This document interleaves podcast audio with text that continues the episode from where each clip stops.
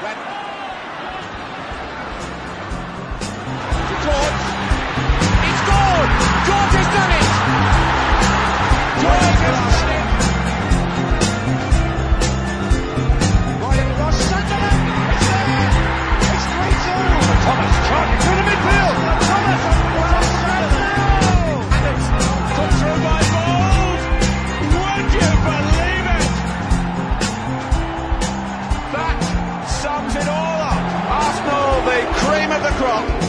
Welcome to the 88th edition of the Gooner podcast, recorded on the Monday evening after Arsenal's home win against West Brom. This podcast is sponsored by the website for all your unofficial Arsenal t-shirt needs, goonershirts.com. I'm your host, David Oudot, returning to the hot seats after the one month hiatus, and my thanks to Marc Ollington, who kept my seat warm in my absence. So, as traditional, time to introduce the panel without further ado. He's already had one name check so far this evening, and we can't wait for him to regale us with the tale of his lift to Saturday's game in the passenger seat of an Arsenal legend.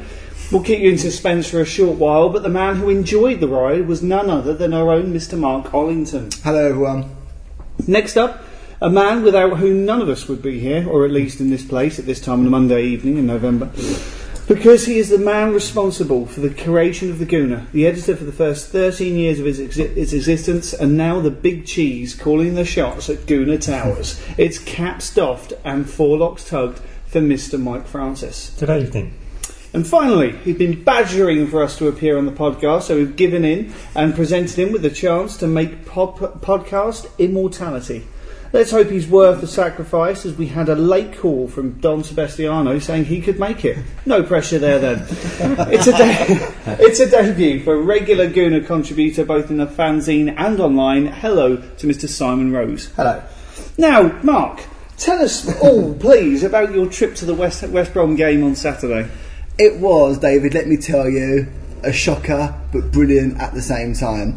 Now, as to cut a very long story short, because we haven't got, you know, an hour or two hours for me to regale you with the whole thing, let me say I was around a friend's house, and um, I ended up getting a lift to the um, ground via a friend of his, Mr. Nigel Winterburn, the Arsenal legend, the left back of dreams. So imagine my joy when someone said, Marc, you haven't got to get a train to today's game to London. You'll be given a lift there by Mr. Winterburn. He was doing commentary at the Emirates for, as we shouldn't really call it, um, for some Asian football station. So I got lifted in his motor. I was in the back, so you know, so I was piping up every now and then with a few comments. But what was fascinating was hearing some nuggets from the great left back him, himself. Now, one thing he did say, have you got time for this, David? Do you Uh, me to- I've- uh, as much time as you could possibly imagine. Fantastic. One thing he was very irked and upset about, and wanted, wanted me to pass on to the listeners of this esteemed podcast, was apparently the chairman of our esteemed football club has um, taken away tickets for supporters. Not supporters, sorry, from players. What am I talking about? I, don't know. I, I, I even had a drink. I'm on Sprite today. Um, If they have taken tickets away from the public, is that why we have less than 60,000 people in every Indeed, they're doing some experiment whereby they're kind of. But no, apparently the legends of yesteryear have had their tickets taken away from them. And um, you make of that what you will, listeners out there. Is it a good thing? Is it a bad thing? Can they afford their own tickets? You tell us. But I think that message wanted us to be passed on. They no longer get their freebies. But more important than that, even though Nigel wanted that to be a concern, what I found extremely fascinating for the man him, himself was that when it comes to um, the 49 players, is it, or 50 players? 32, isn't it? 32 players around the ground. Um, he was not one of them. So he wants to know why all the listeners out there didn't vote him to be around that stadium.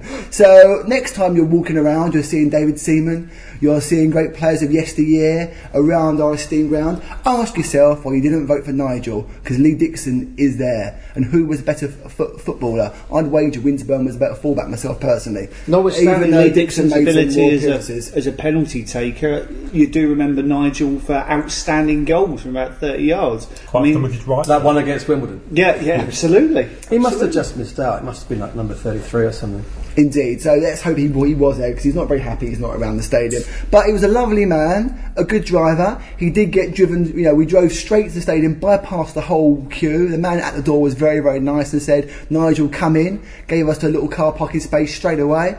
So it was a lovely way to go to the um, game. But what made it even better than that? I've got a better story actually. At half time, I bumped into someone even more special. Someone that's got a, Even more special than Nigel Winterburn. someone that's got an even bigger place in my heart than Mr. Winterburn. I bumped into Mr. Mike Francis at half time. What a day! Winterburn before the game. Francis at half time. It was a day made of dreams, Dave. He, me- he remembers it so well that it wasn't even on Saturday, it was the previous game. There you go. Thanks anyway, mate. Oh, was it really? Did I bump into you on Saturday? You're out by Jesus Christ, I'm going senile. So, is there, is there anything from from uh, Mike's story? Oh, sorry, Marc's story that makes you think um, things are absolutely, absolutely wonderful, or actually things are things are really, really terrible? At the moment, in terms of form and things, it- it's picking up. I mean, I think the fact that the weekend, you know, we, I think a lot of fans went into the game thinking we were going to win, which is a, a nice mindset based on the start of the season. I felt fairly kind of confident we could win two or three nil. The way that it just it just ended up being that kind of result, fairly comfortable kind of day. It felt good. I think people have come away a bit annoyed there's like an international break now, which could could affect the momentum a little bit. But I think people feel confident at least. The matches coming up are, are quite decent looking games. Norwich away, and Wigan away as well. There's a couple of decent home games for mm-hmm. them coming up as well. And We, we we don't have a difficult game between now and Christmas apart from Yeah. Man City away. Really. that's it. I think until we come and get to Man City, I think it's middle of December. We've got some, I think, four decent league matches. We'll know exactly where we're at in terms of the Champions League as well. I think, despite the really awful, horrible start to the season, wins make you feel confident. And even though some of the wins recently have been a little bit tight, um, once you start to feel confident, it helps you to get confident-looking results. At the moment, I think things are looking quite nice. Uh, Mike, Mike, asking you to add. I mean, looking at recent home wins against Sunderland, Stoke, West Brom, victory at Chelsea. In the cups, we've progressed to the last eight of the Carling and are topping the Champions League group. Have we been getting all worked up about nothing? Well, no, no. I mean, we haven't been getting worked up about nothing. I think I think society in general today you tend to overreact to everything. So you know, although it's hard to overreact to an eight-two defeat, isn't it? But um, yeah, maybe, maybe we went a bit overboard at the beginning of the season. But I, I do still think that the problems that we talked about at the end the, at the beginning of the season are still there. Um, so you know, it, it's just uh, things are coming together. The new signings are bedding in a bit more, um, and, and we are getting results. I mean, yeah, as you say, some of them have been a bit tight, but a win's a win, and you, you only get three points whoever you're playing and however you beat them. So.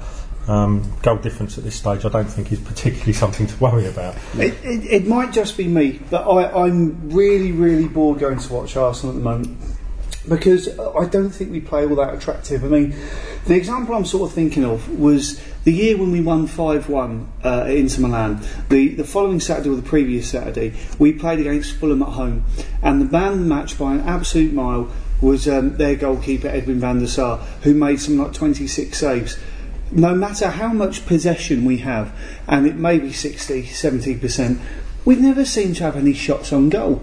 I mean, um, it was the most recent Carling Cup game against Bolton. We won 2 1, but we only had two shots on goal the entire game. That's worrying. Is it, Marc?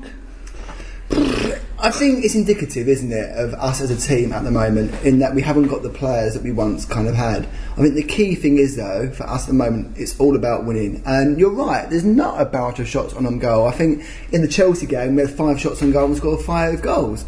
And luckily, the, fi- the uh, finishing was clinical. While we've got Van Persie in such brilliant form, we don't need to worry really. He seems to have, like, you know, he seems to miss one chance in a game but score three or four, which is absolutely brilliant. But when you've got players of the calibre of Nasri, Fabregas, and we've mentioned that time and time again, of course you're not going to create as many chances. But you know, I'm cautiously optimistic. Gervinho started to hit a decent run of form. We're starting to whip decent crosses into the box. And Carl Jenkinson, from nowhere in the last couple of games, can seem to do a brilliant pinpoint ball into the box. And so with players like that getting better and better with every game, I've got reason, David, for caution for cautious optimism.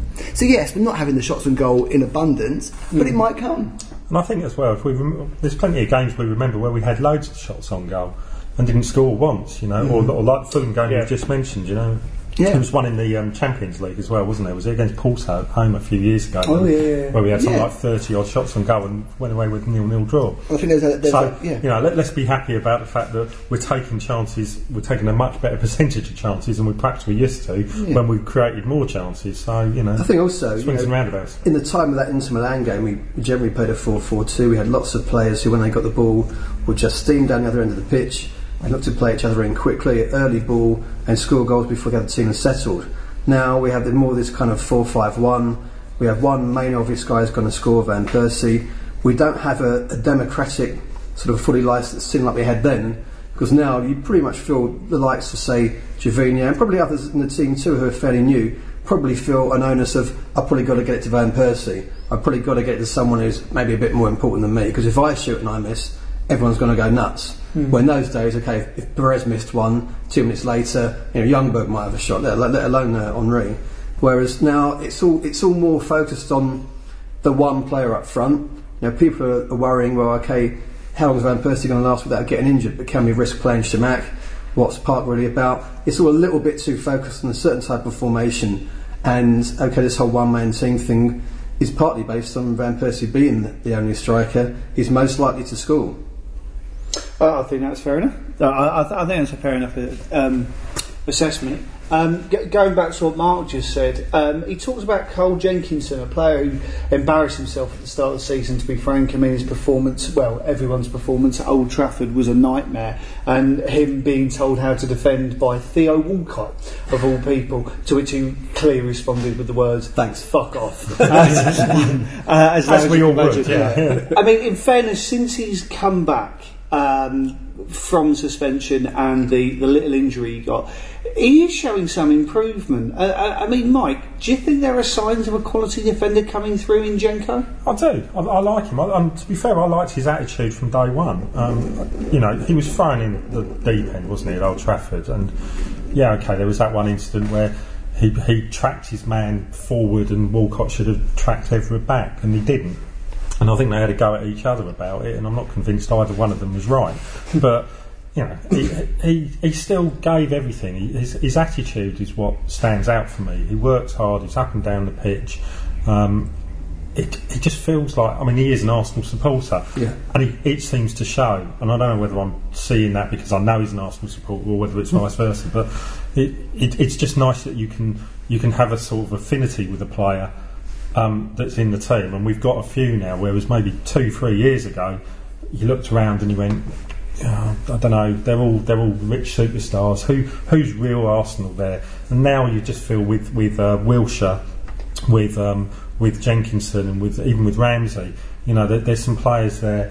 I mean, V- Vermaelen and Van Persie probably possibly as well come into that. I just mm-hmm. feel a bit more Arsenal And it's good. It's good for Arsenal that Vermaelen and Van Persie seem to be really good friends. Got a good connection there. It might not make a massive impact to Van Persie that Vermaelen signed a new contract, but it Yeah. probably would help. It's a good point. And I think I'll get Jenkinson on the back of my shirt. Even though I don't get players' names on the back of my shirt, Dave. If I did, I'd get 25 Jenkinson. Because that guy, he, I've never seen a player try so hard for absolutely years, and it's just a brilliant story. Mm. This time last year, he was playing non league football almost, and then a few games He was on loan Charlton. to a yeah. conference. And look at now, he's now playing Champions League football, and both games against Marseille, he did brilliantly, fantastically, didn't embarrass himself at all. You're right. The game, the game in Marseille as Yeah. well. Where you, you're saying yeah. how he really tries. I mean, he, there was a couple of times. He, I mean, you know, he went off injured in the end. Yeah. But he went down a couple of times in lengthy treatment, and you, you know, you just kind of went, "Oh God, an Arsenal player's going to get stretchered off again or Yeah. limbs off." And he's up again and running up the wing the next minute, and eventually, he sort of, you know, went, "You know, I've got to give up." now. There's about five minutes to go. You know. But you That, know, that kind of honest endeavour is fantastic. You know, as you said when he first started earlier this season, everything was so awful, and you felt really sorry that he was getting plunged into such a mess. But to me, he kind of came across when he joined like someone be, being a young Arsenal fan that he was almost genuinely delighted to be getting to go to Arsenal matches, not having to pay to attend, and he's getting paid, you know, five figures presumably a week. Yeah. I mean, this is a guy who's just really chuffed to be there, and his effort is really, really strong. I think the weekend, the fact he put in crosses, you know, quite near our players was like a hell of a boost, really. You know, in, in the unfortunate mix, missing of the best right back in the Premier League being Bacary Sagna, we do have to hope that Cole, jo- Carl Jenkinson stays fit. In fact, I think the only person involved with Arsenal who thinks otherwise is probably Johan Djourou because it's the only way he's going to going to get a game. Um, staying on the back four, we've done the right back. Regards the left back at the moment, because Kieran Gibbs has some kind of mysterious injury to his stomach.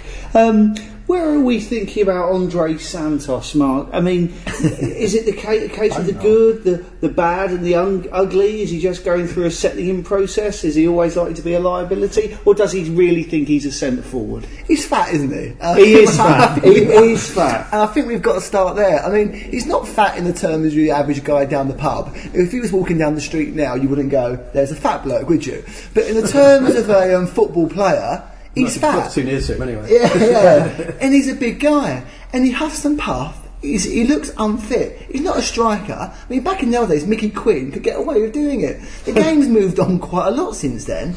And it baffles me how a player of such a size can play in his position. So that is strange. I'm not a great uh, analyzer of the game, as I listen to this probably know. but you know, even I can see his defensive capabilities are practically zero. I don't think he can tackle. He never tracks back. He's woefully out of position the whole time. But yet. I kind of quite like him. I don't know why. He's, he's like a bad woman. A woman you know you shouldn't fall in love. She kind of flits around, has affairs with, other men, that type of stuff. And you can't. Well, she's a bit ugly, but you can't quite work out why you like her. But there's something about her. Perhaps she's a bit saucy, or lets do things you shouldn't really kind of do. And in a way, Santos is like that. I don't know why, but he is. I think when you're winning, a bit of crapness from a player seems kind of endearing. If we were losing these games we were playing, then he'd be getting. but he has got a couple of good goals, hasn't he? Yeah, He's I mean, a someone bit- saying at the weekend, you know, people were feeling recently a little bit like, oh, are we missing Clichy? Don't know, but he scored as many goals in like half a dozen games as Clichy ever scored for us. It, it did worry me in the, the Marseille home game. Um, he, he did a couple of one twos in the in the uh, inside of his own half. He thought, you know what, I'm going to see this through to the end, and he was up front. Admittedly, next to, next to you know GM Park, but at the same time, you're kind of thinking, I'll be honest with you, I don't know who the first choice centre uh, centre forward is in the penalty area at the moment, but. Um, it's a good job Alex Song's learnt the Gilberto Silva role of filling in at left back if someone else goes forward. Mike, where do you stand on Fatty Santos? I, I, I tend to agree with Marc. I, I find it quite endearing. Um, I don't know why. The Chelsea game helped, I suppose, or the second half of the Chelsea game helped. If, if you'd have asked me at half time, then I'd have said shooting. um, but yeah, I mean, uh, Brazilian fullbacks. I mean, they've always had this tendency to, to attack, haven't they? But because the Brazilian team's done well over, the- or, or th- th- they've been better over the last year, few years when Dunga was in charge, they became more structured at the back, and I guess that's why he didn't get many games for Brazil because he, hasn't got a clue. He's he's the old style Brazilian fullback. That's one, one way of putting it. Plays up front. Always be wary of some Brazilian guy and you think he's a bit shit up. Does he play for Milan? Does he play for Barcelona? Or do you sign him from Fenerbahce? um, the last question I've got here about the uh, about the back four. Uh, is quite an interesting one from a certain point of view. I mean, in light of the fact we've signed uh, Per Mertesacker, the 75 caps by the age of 26 German guy, um, Thomas Vermaelen appears to be, let's really hope and touch wood, that he's uh, back from injury for the rest of the season. And as some people will, will, will protest, not me, Laurent Koscielny is turning into a footballer. Um, Simon, what is now Arsene Wenger's first choice centre back pairing? I mean, at the weekend, Mertesacker was left out. Wenger afterwards said it's because he thought Odemwingie was going to play and is fast. I mean, slightly surprising that he was therefore essentially alluding to the fact, and, and if you like, broadcasting to every other team we might play this season, here's a guy who can't deal with fast players. Yeah. Um, Koscielny, I, I like. I liked him last season. I think when you get a player who arrives from a bit of an unknown uh, sort of area, that people tend to think, oh, he probably won't be very good. But I think by and large, he did well last season. The Carling Cup final, of course, really kind of clouded people's impressions of him. But I think he's improved a lot this season. And in some way, it vindicates uh, Wenger's belief in him in, in terms of signing. Because people often think that he can't, you know, sign a decent uh, central defender. But I do wonder if with Vermaelen coming back, I think there's a good balance. Vermaelen left-footed, Koscielny right-footed. Doesn't mean they're both going to be the same. You know, t- you know, both got to be right or left. Um, you know, most defenders tend to be right-footed anyway. But I think Koscielny looks good alongside Vermaelen. One of the great things with him is that he'll step out and intercept things, which avoids the knees the t- Tony Adams-like way of having to make you know, bone, bone crunching challenges. So he's very, very intelligent in that way. And I think Koscielny works with him, and that, if anything, regardless of any faults that Mertesacker might have, looking a bit, you know, Stepanov's like a bit clumsy. If Koscielny works with Vermaelen and Vermaelen stays fit, I think I think Koscielny will be the first choice. Uh, Mike, I, I, th- I think we've kind of come to the conclusion that Vermaelen, as the vice captain, is going to play every single game. It's a question of whether you have Koscielny or Mertesacker next to him. Mean, I mean, the question agree is, is who would you rather have? Would you rather have the 26 year old with 75 caps for his country or the 25 year old who's only appeared in the French uh, squad when every single French centre back's been injured? I might be slightly controversial here, but I, I like Mertesacker. I don't know whether it's just because since he, he's bedded in, he had that first game at Blackburn, didn't he, which was a disaster for everyone. And I know he was responsible for two of the three goals at Chelsea as well by ball going over his head. But he, just seems to he seems to organise the defence around him. He's vocal. He's pointing at players, and I think that's what we, we've missed a lot. Certainly last season when Vermaelen was out, Vermaelen will do it, but to have Vermaelen next to Mertesacker, I think is, is, is a good partnership. Um, you've got the speed of, of Vermaelen, but you've got the, the knowledge and the expertise and awareness that Mertesacker gives you. You don't get capped. I know it's a, it's a cliche now, isn't it? I mean, don't mean guile. But, you know, you, you don't get 75 caps for German and be crap. He's got to have something about him, um, and it's not just height. Marc, we've had one choice of Laurent Koscielny, we've had one choice of Per Mertesacker. I mean, unless you drop Thomas Vermaelen, who's going to be your first choice centre half? I'll agree in fast touch with Mike today. It's a bit disconcerting because I bumped into him at the game before last. Um, Mindful. yeah, and, and- and when he came, I would have said per ball ball sacker really because I really did think he was, you know, absolute pile of balls. But I can see improvement in him, and I think Mike made a really good point that he does shout and he tells players where to go. And whilst he might not be able to get there himself, he's quite slow, at least he can tell Vermaelen where to go and what, and what position to get in. And I think Jenkinson's form, even though he had a good game and he actually wasn't playing on Saturday, but Marseille game, you looked at Mertesacker for the whole match. He was telling him where to go, where to stand, mm-hmm. where to run, and that's what we need our centre backs to do. So it, it's looking like, in all seriousness, we've got three decent centre halves. Um, And that's the great thing because if they stay fit, then you then you can work out from game to game which ones you want to play. Rather That was the default. key phrase, wasn't it? If they stay fit. Yeah. Here we are talking just as they go on to international duty. Exactly. and they all That's come back crocs and we end up playing um, Squillaci again. But I think if I do stay fit, we're going to be, you know, in a really good place. Which is, look at what we were saying this time three, four months ago. Mm. And don't get me wrong, and, and like Koscielny is still prone to errors. I mean, he hasn't made one for a while. It's probably going to happen at some point. I just hope when that does happen, we don't then just go back to saying, oh, he's crap all over again. Do you know what I mean? Because They all make mistakes. make- All players make mistakes. You know, people harp back, but you know, Adams made mistakes, particularly early on. You know, mistakes will happen. It's just Yeah. whether or not you get particularly punished by them. But don't you think though it's key that Tommy V stays fit because really he's the fulcrum. I mean, you can imagine him with Mertesacker, him with like Cos, but really, if when when he goes, I know we've done quite well up to he could come back in the last couple of games, but he's world class. I think potentially a Yeah. world class centre back, and it's vital he now stays fit because if he gets injured again, it's pointless. I think we do have to grab hold of Tommy Vermaelen with both hands, if for no other reason he's been publicly named as the vice captain. So when Van Persie inevitably goes to Manchester City in the winter or summer, he's going to take over as the captain. You're a ray of sunshine, Dave, aren't you? Flipping hell! I it and like I, it is. And I missed you last month as well. Jesus. Uh, well, we're, we're going to take a short break before continuing our next podcast. But as always, just to mention that if you want to email us about anything related to the podcast, including that very, very nice review we got last week, our address is goonerpodcast at gmail.com. But before we end, a quick mention of the current issue of the Gooner currently on sale from our esteemed editor, Mr. Kevin Whitcher. Good evening, listeners. Um, issue 219 of the Gooner will still be on sale for the home game against Borussia Dortmund. It features a couple of articles on Arsene Wenger, one comparing him to Hamlet, and another comparing him to a villain in uh, one of the Batman movies. But uh, great graphics with those, I have to say. Also, an article by our very own Simon Rose here, proposing a dream ticket management duo of uh, Carlo Ancelotti and Martin Keown.